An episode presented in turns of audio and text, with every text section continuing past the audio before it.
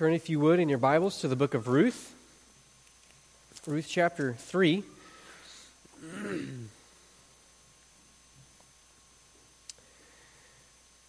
Ruth chapter 3, and as we are coming towards the uh, this point in this book, we are really, uh, by God's grace, we'll actually be finishing the book today. If you recall from last week, some of the events that we saw unfolding within the book of Ruth, we saw that as uh, Ruth had gone out into the field to, to glean, that she just happened to come to the field of Boaz, and as she comes back home and she brings back just an enormous amount of food, then Naomi is shocked at this. And she, when she learns where it was that Ruth had been gleaning, she is excited that Ruth, that Ruth had stumbled upon Boaz's field and that he was treating her so well. And so she instructed Ruth hey, stay in this field, don't go anywhere else. You will be safe with Boaz. And what's more, he is one of our redeemers. He is a close relative of ours, one of our redeemers, is what Naomi says at the end of chapter 2. Well, today we are going to see the significance of that statement on the part of Naomi. What did she mean when she said that Boaz is one of our redeemers? We're going to see the significance of that. Before we do get too far into things, I, I do want to address uh, the concept of, and I've, I've addressed this when we were first beginning our uh, stepping into Ruth at the beginning, but I just want to speak to it a little bit more now as we consider the, the role of Boaz as a redeemer. It is very common for people to jump to the idea that Boaz is a type of Christ. He redeemed Ruth, and just likewise that, Christ redeems us, etc. However, when we first started our study of Ruth, I expressed how I am hesitant to see Boaz as a type of Christ. And I said there's a, new, a, few reasons for that. One was because Scripture never identifies him as a type. And there are a few additional reasons for that. One reason is because in chapter 2, we see the reason why Boaz is treating Ruth so well is because of her worthiness in the midst of the story. She was caring for her mother in law. In fact, the words of Boaz is it is because everything that you have done for your mother in law has been told to me, therefore I am showing favor to you. And later, Boaz will call her a worthy woman in chapter 3, which we will see today.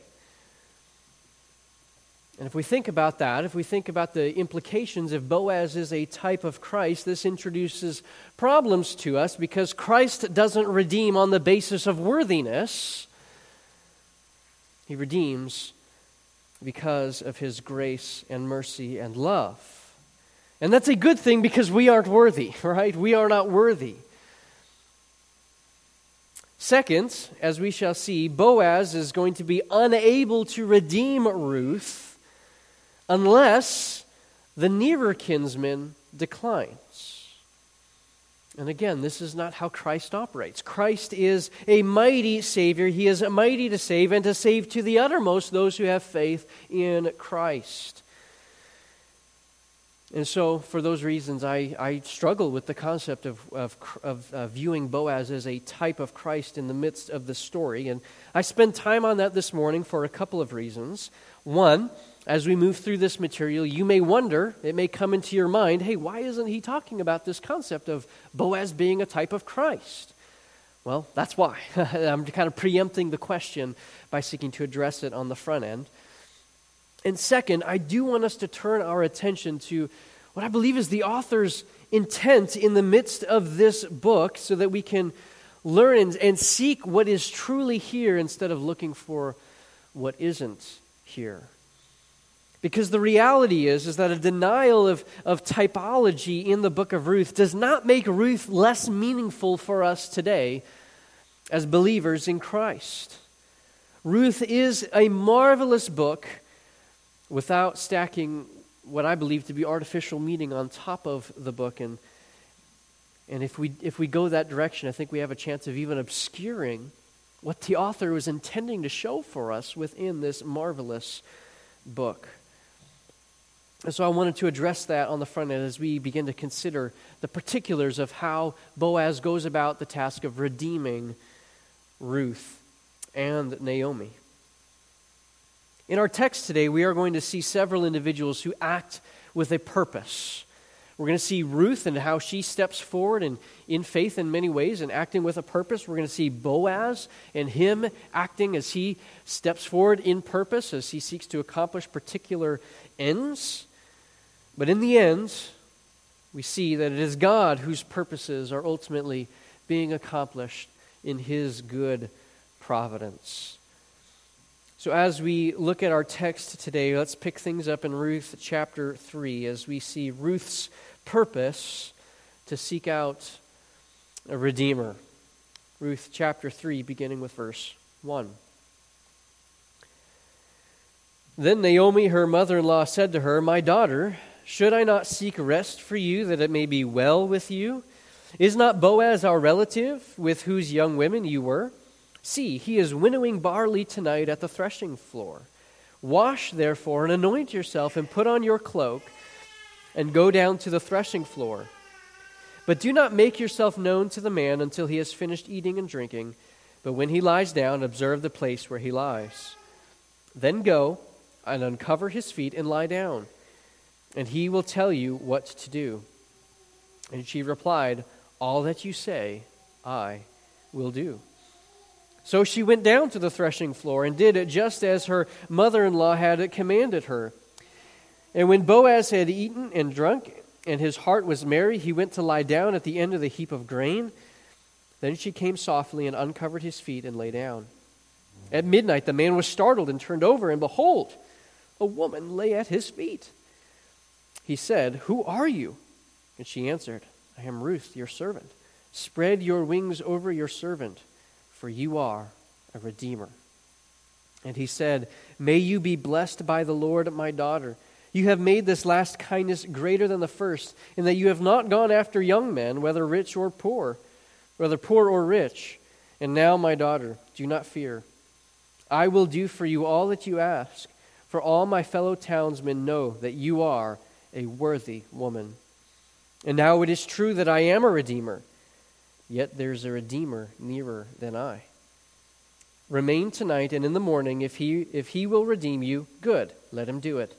But if he is not willing to redeem you, then as the Lord lives, I will redeem you. Lie down until the morning. So she lay at his feet until the morning, but arose before one could recognize another. And, she, and he said, Let it not be known that the woman came to the threshing floor. And he said, Bring the garment you are wearing and hold it out. And, and, he, and she held it. And he measured out six measures of barley and put it on her. Then she went into the city. And when she came to her mother in law, she said, How did you fare, my daughter? And she told all that the man had done for her, saying, These six measures of barley he gave to me, for he said to me, You must not go back empty handed to your mother in law. She replied, Wait, my daughter until you learn how the matter turns out. For the man will not rest, but will settle the matter today.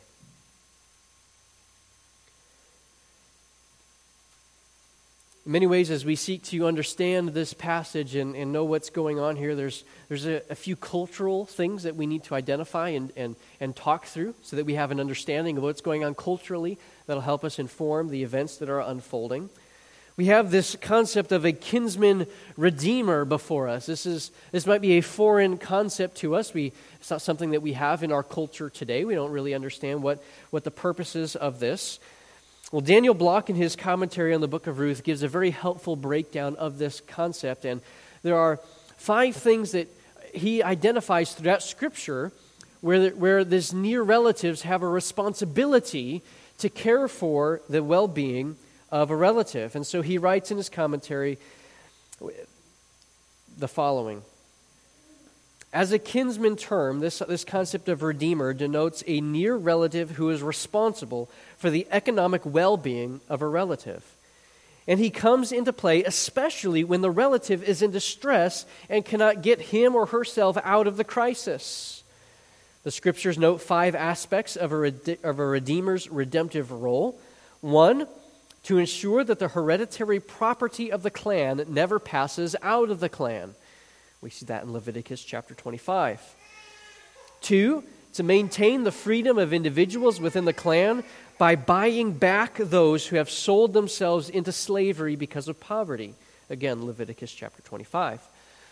In those days, if you were poor, if you had a debt to pay and you could not pay it, one means of repaying that debt would just be to sell yourself into slavery to pay off the debt until such a time when the debt was paid. Well, a redeemer could come along and pay the debt for you and redeem you from slavery through these means. Third purpose we find in Scripture is to track down and execute murderers of near relatives. We see this in Numbers chapter 35. Fourth, we see that uh, uh, a redeemer could receive restitution money on behalf of a deceased victim of a crime. Numbers chapter 5. And finally, the fifth reason was to ensure that justice is served in a lawsuit involving a relative. And there are a few passages that are cited from Job to Psalms to the book of Jeremiah. We see these different purposes and these different principles laid forth about how a, a, near relative, their responsibility towards their family member to ensure that they would be cared for in the midst of a crisis. Now, one thing that might strike us is even as we consider those five things that are listed throughout Scripture about these near relatives, is that the book of Ruth refers to Boaz as a redeemer but none of these texts speak of anything about marrying the widow of a deceased relative. That, that concept isn't found. However, it seems that the Israelites, they took this principle of the Redeemer and they applied it to this area of widows and the concept of a, what's called a Levirate marriage. Well, what is a Levirate marriage? We're going to flip over to Deuteronomy chapter 25 for a moment to help us gain an understanding of, of this concept this morning. Deuteronomy chapter 25, and we're going to pick things up in verse 5. Deuteronomy 25, verse 5 If brothers dwell together, and one of them dies and has no son, the wife of the dead man shall not be married outside the family to a stranger. Her husband's brother shall go into her and take her as his wife and perform the duty of a husband's brother to her. And the first son whom she bears shall succeed to the name of his dead brother, that his name may not be blotted out of Israel. And if the man does not wish to take his brother's wife, then the brother's wife shall go up to the gate of the elders and say, My husband's brother refuses to perpetuate his brother's name in Israel. He will not perform the duty of a husband's brother to me. Then the elders of his city shall call him and speak to him, and if he persists, saying, I do not wish to take her, then his brother's wife shall go up to him in the presence of the elders and pull his sandal off his foot and spit in his face. And she shall, she shall answer and say, so shall it be done to the man who does not build up his brother's house. And the name of his house shall be called in Israel the house of him who had his sandal pulled off. It is intense. It's, this is a big deal in, in so many ways. Like it's, again, this, this strikes us as odd, right? This is not a part of our culture. This is not a part of, of how we think about things. This is, this is an odd thing. But what we have to get our mind, our heads into the spaces of, of recognizing the significance of the family within the Israelite context and the significance of, of keeping family property within the family and keeping it there.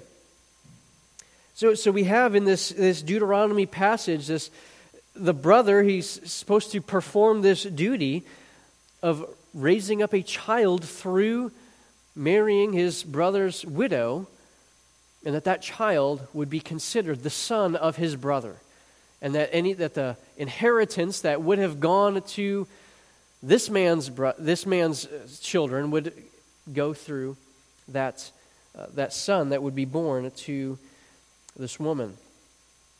But in this text again we have this interesting phenomenon where it doesn't mention other relatives, it mentions the brothers. It doesn't mention cousins or, or, or more distant relatives.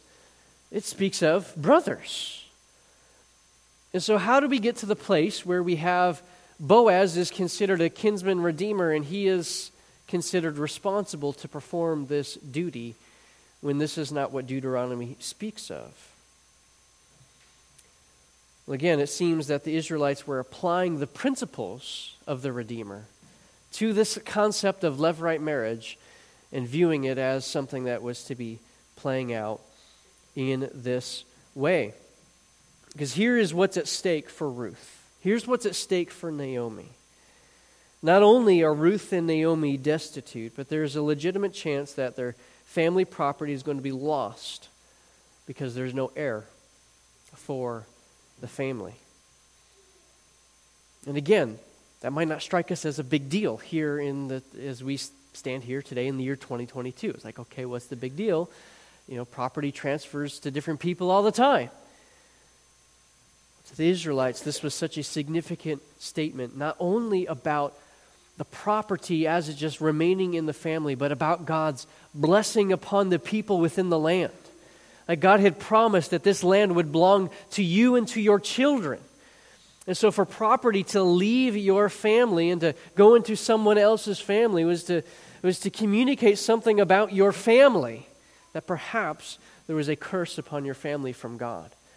And so, for, fam- for this property remaining in your family was, was so weighty and so significant for them culturally that to lose that would have weighed, weighed heavily upon the hearts of Naomi and the family there. And so we have, even within the law of Moses, different provisions for keeping the property within the family so that it would be a statement of, of God's provision of even amongst the people. Even if property were to be sold or if there were to be individuals that were die out, we had things like the year of Jubilee that would set all slaves free and return property back to the original family's property. You, you, would, it would transfer back to the original family. And so, here, as we stand here, as we study the book of Ruth, not only is the provision for Ruth and Naomi just trying to survive and make their way in the world, that's on the line, but the reputation of their family and the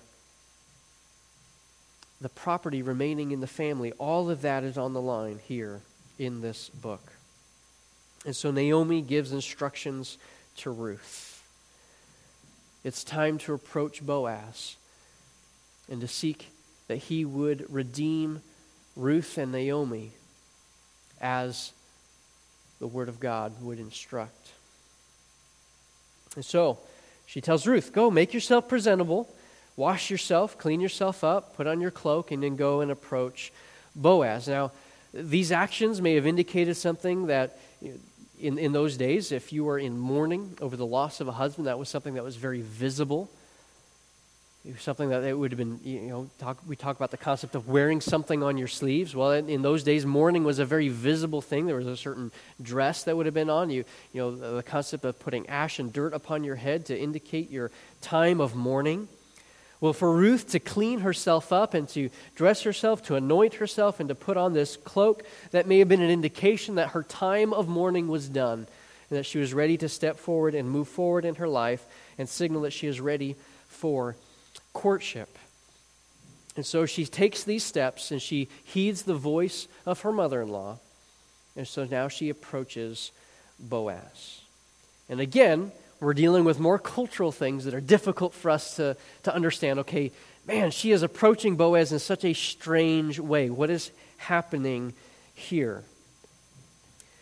And unfortunately, we have to deal with some difficulties within this text. You know, some have interpreted Ruth's actions in a immoral sexual way.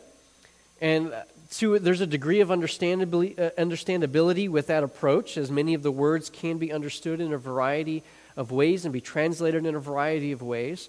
And considering that where Boaz was located in an isolated field away from others and the time period we're living in in the book of Judges, if there were to be some immorality at play here, would that really surprise us? Like that's It's, that's, that's a thing that would have occurred in the land.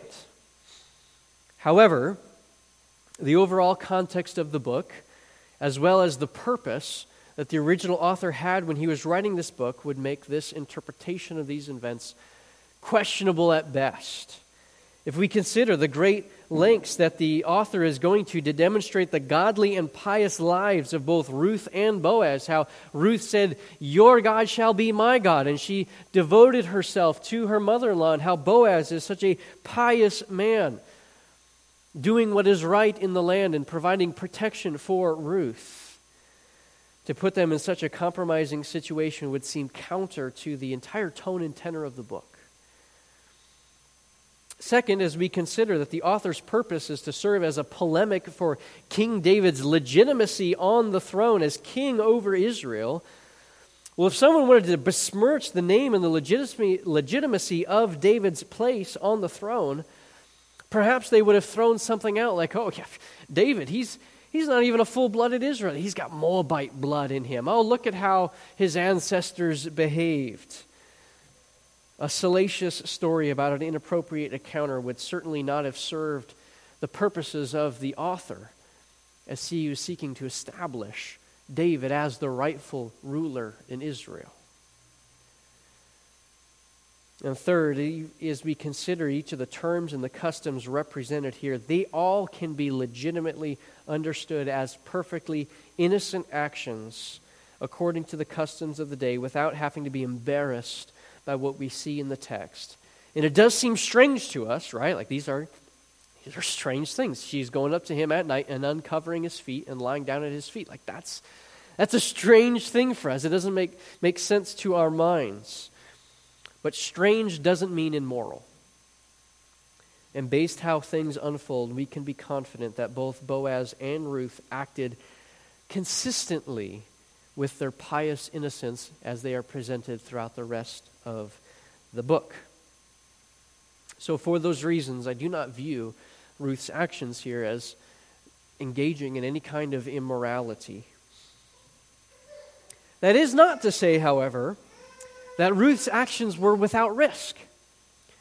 As she is coming before Boaz, she is putting herself in a very risky situation. She, she doesn't know how Boaz will respond. Will he take her as a, when he wakes up and he finds this woman at his feet, will he consider, like, what's, is this a prostitute before me? And will he banish her? Would he acknowledge her case but then refuse to redeem her as she sought his, this redemption? This is a risky thing for her to engage in and to approach Boaz in this way.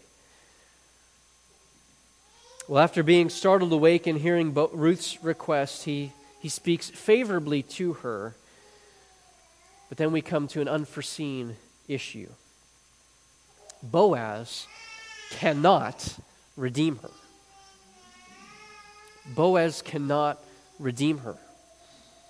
And, and, as we go through this story, as we see the, the, the, steps unfold, if we just consider it just the, the unfolding and the telling of the story, this is where, the, as the plot comes along, we come to a crisis moment in the plot. Everything was going so well. Man, we have Ruth and Naomi, and, and, and there's hope in their lives now, and, and Boaz is providing for Ruth, and well, there's this neat relationship that is developing and blossoming, and, and now she goes and approaches Boaz, and Boaz speaks favorably to her.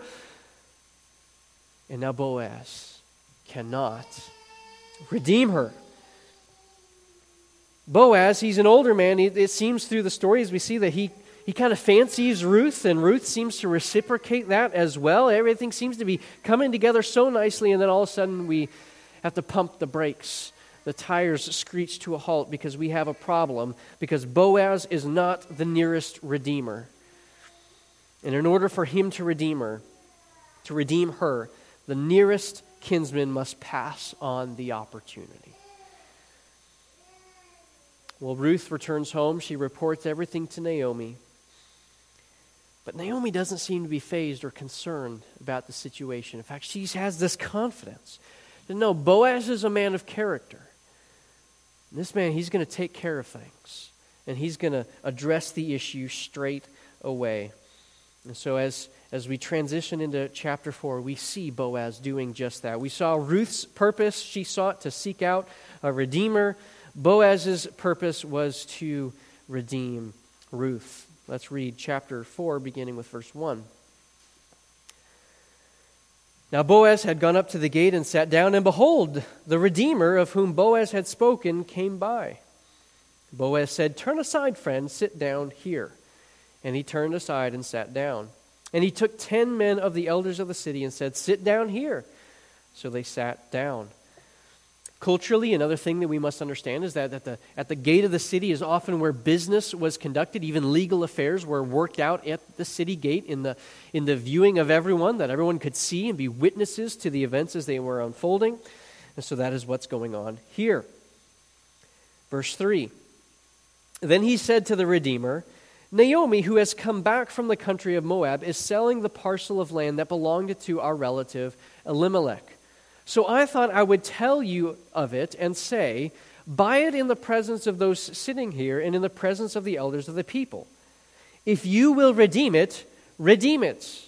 But if you will not, tell me that I may know, for there is no one besides you to redeem it, and I come after you. And he said, I will redeem it. Then Boaz said, the day you buy the field from the hand of Naomi, you also acquire Ruth, the Moabite, the widow of the dead, in order to perpetuate the name of the dead in his inheritance. Then the Redeemer said, I cannot redeem it for myself, lest I impair my own inheritance. Take my right of redemption yourself, for I cannot redeem it. Now, this was the custom in former times in Israel concerning redeeming and exchanging. To confirm a transaction, the one drew off his sandal and gave it to the other, and this was the manner of attesting in Israel. So when the Redeemer said to Boaz, Buy it for yourself, he drew off his sandal. Then Boaz said to the elders and all the people, You are witnesses this day that I have bought from the hand of Naomi all that belonged to Elimelech and all that belonged to Chilion and Mahlon. Also Ruth the Moabite, the widow of Mahlon I have bought to be my wife, to perpetuate the name of the dead in his inheritance, that the name of the dead may not be cut off from among his brothers and from the gate of his native place. You are witnesses this day. Then all the people who were at the gate and the elders said, We are witnesses. May the Lord make the woman who is coming into your house like Rachel and Leah, who together built up the house of Israel. May you act worthily in Ephrathah and be renowned in Bethlehem. And may your house be like the house of Perez, whom Tamar bore to Judah, because of the offspring that the Lord will give you by this young woman.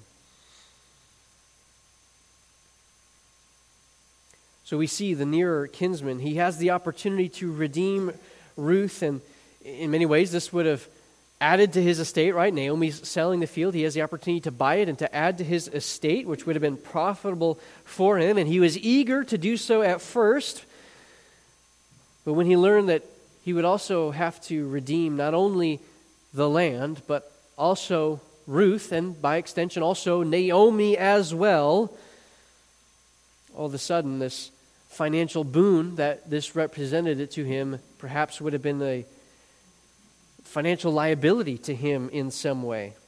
Perhaps the cost of caring for two widows would outweigh the benefits of the increased land. Perhaps if Ruth only bears him one son, he fears losing his property to the family line of Elimelech instead of himself. Whatever the reason, he decides, in the interest of protecting his own inheritance, that he would pass on this opportunity and transfers the right of redemption to Boaz. And so Boaz redeems the field, and all the elders of the city pronounce this blessing. Okay, you've done this thing, and, and may the Lord make this marriage fruitful and produce many children for the sake of, uh, of your family. And then we, let's just read through the end of the book as we conclude this book, verse 13. So Boaz took Ruth, and she became his wife. And he went into her, and the Lord gave her conception, and she bore a son. Then the women said to Naomi, Blessed be the Lord, who has not left you this day without a redeemer, and may his name be renowned in Israel. He shall be to you a restorer of life and a nourisher of your old age. For your daughter in law, who loves you, is more to you than seven sons, has given birth to him. Then Naomi took the child and laid him on her lap and became his nurse. And the women of the neighborhood gave him a name, saying, A son has been born to Naomi. They named him Obed, for he was the father of Jesse, the father of David. Now, these are the generations of Perez. Perez fathered Hezron. Hezron fathered Ram. Ram fathered Amminadab. Amminadab fathered Nahshon. Nahshon fathered Salmon. Salmon fathered Boaz. Boaz fathered Obed. Obed fathered Jesse. And Jesse fathered David. These last couple of concluding paragraphs contain several interesting details. Just noting a few of them. It's interesting that though Ruth bears the son, the women of the community say that the son has been born to Naomi. It's a curious detail. In many ways, it seems that though Ruth is indeed a main, a key character in the book, it seems that Naomi is actually the main character, that this is a story about God's provision for Naomi.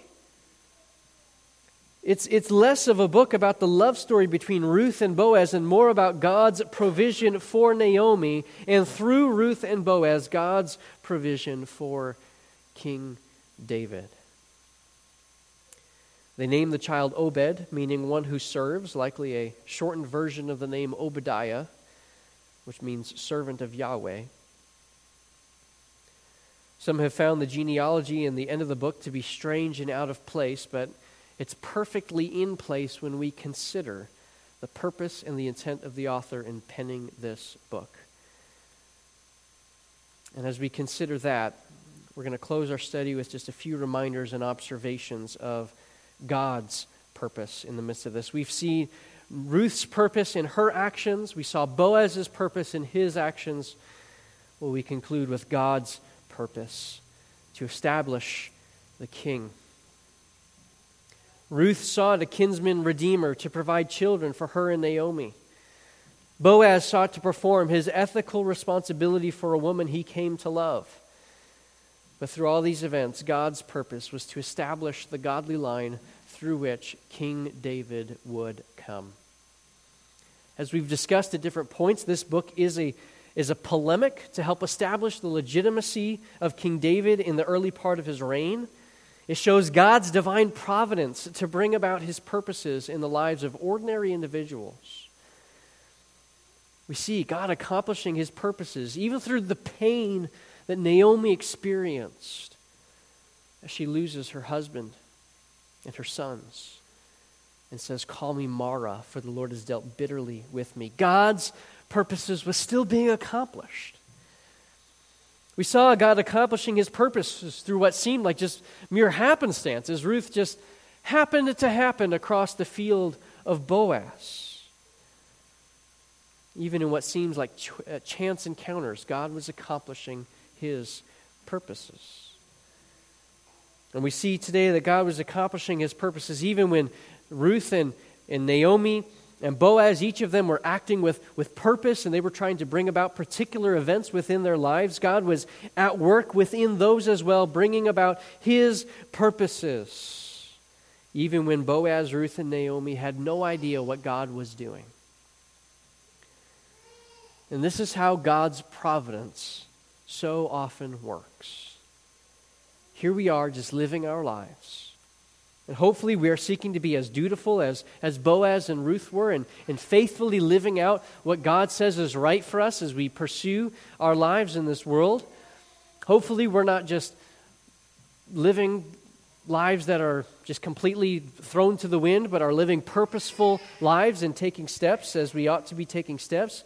But through it all, the same God who was at work in the life of Ruth is the same God who is at work in our lives today. Though Boaz and Ruth do not see all the details of what is unfolding, it is through them that God brings King David and then ultimately King Jesus. The provision of a Savior came through the provision to Naomi and Ruth. And so, as we conclude this book, I just would call us to reflect upon a few things by way of application. How do you think about your life and the events that unfold within it? Do you view yourself as a vessel through which God is accomplishing his purposes in the world? Or do you live as though you exist merely for yourself?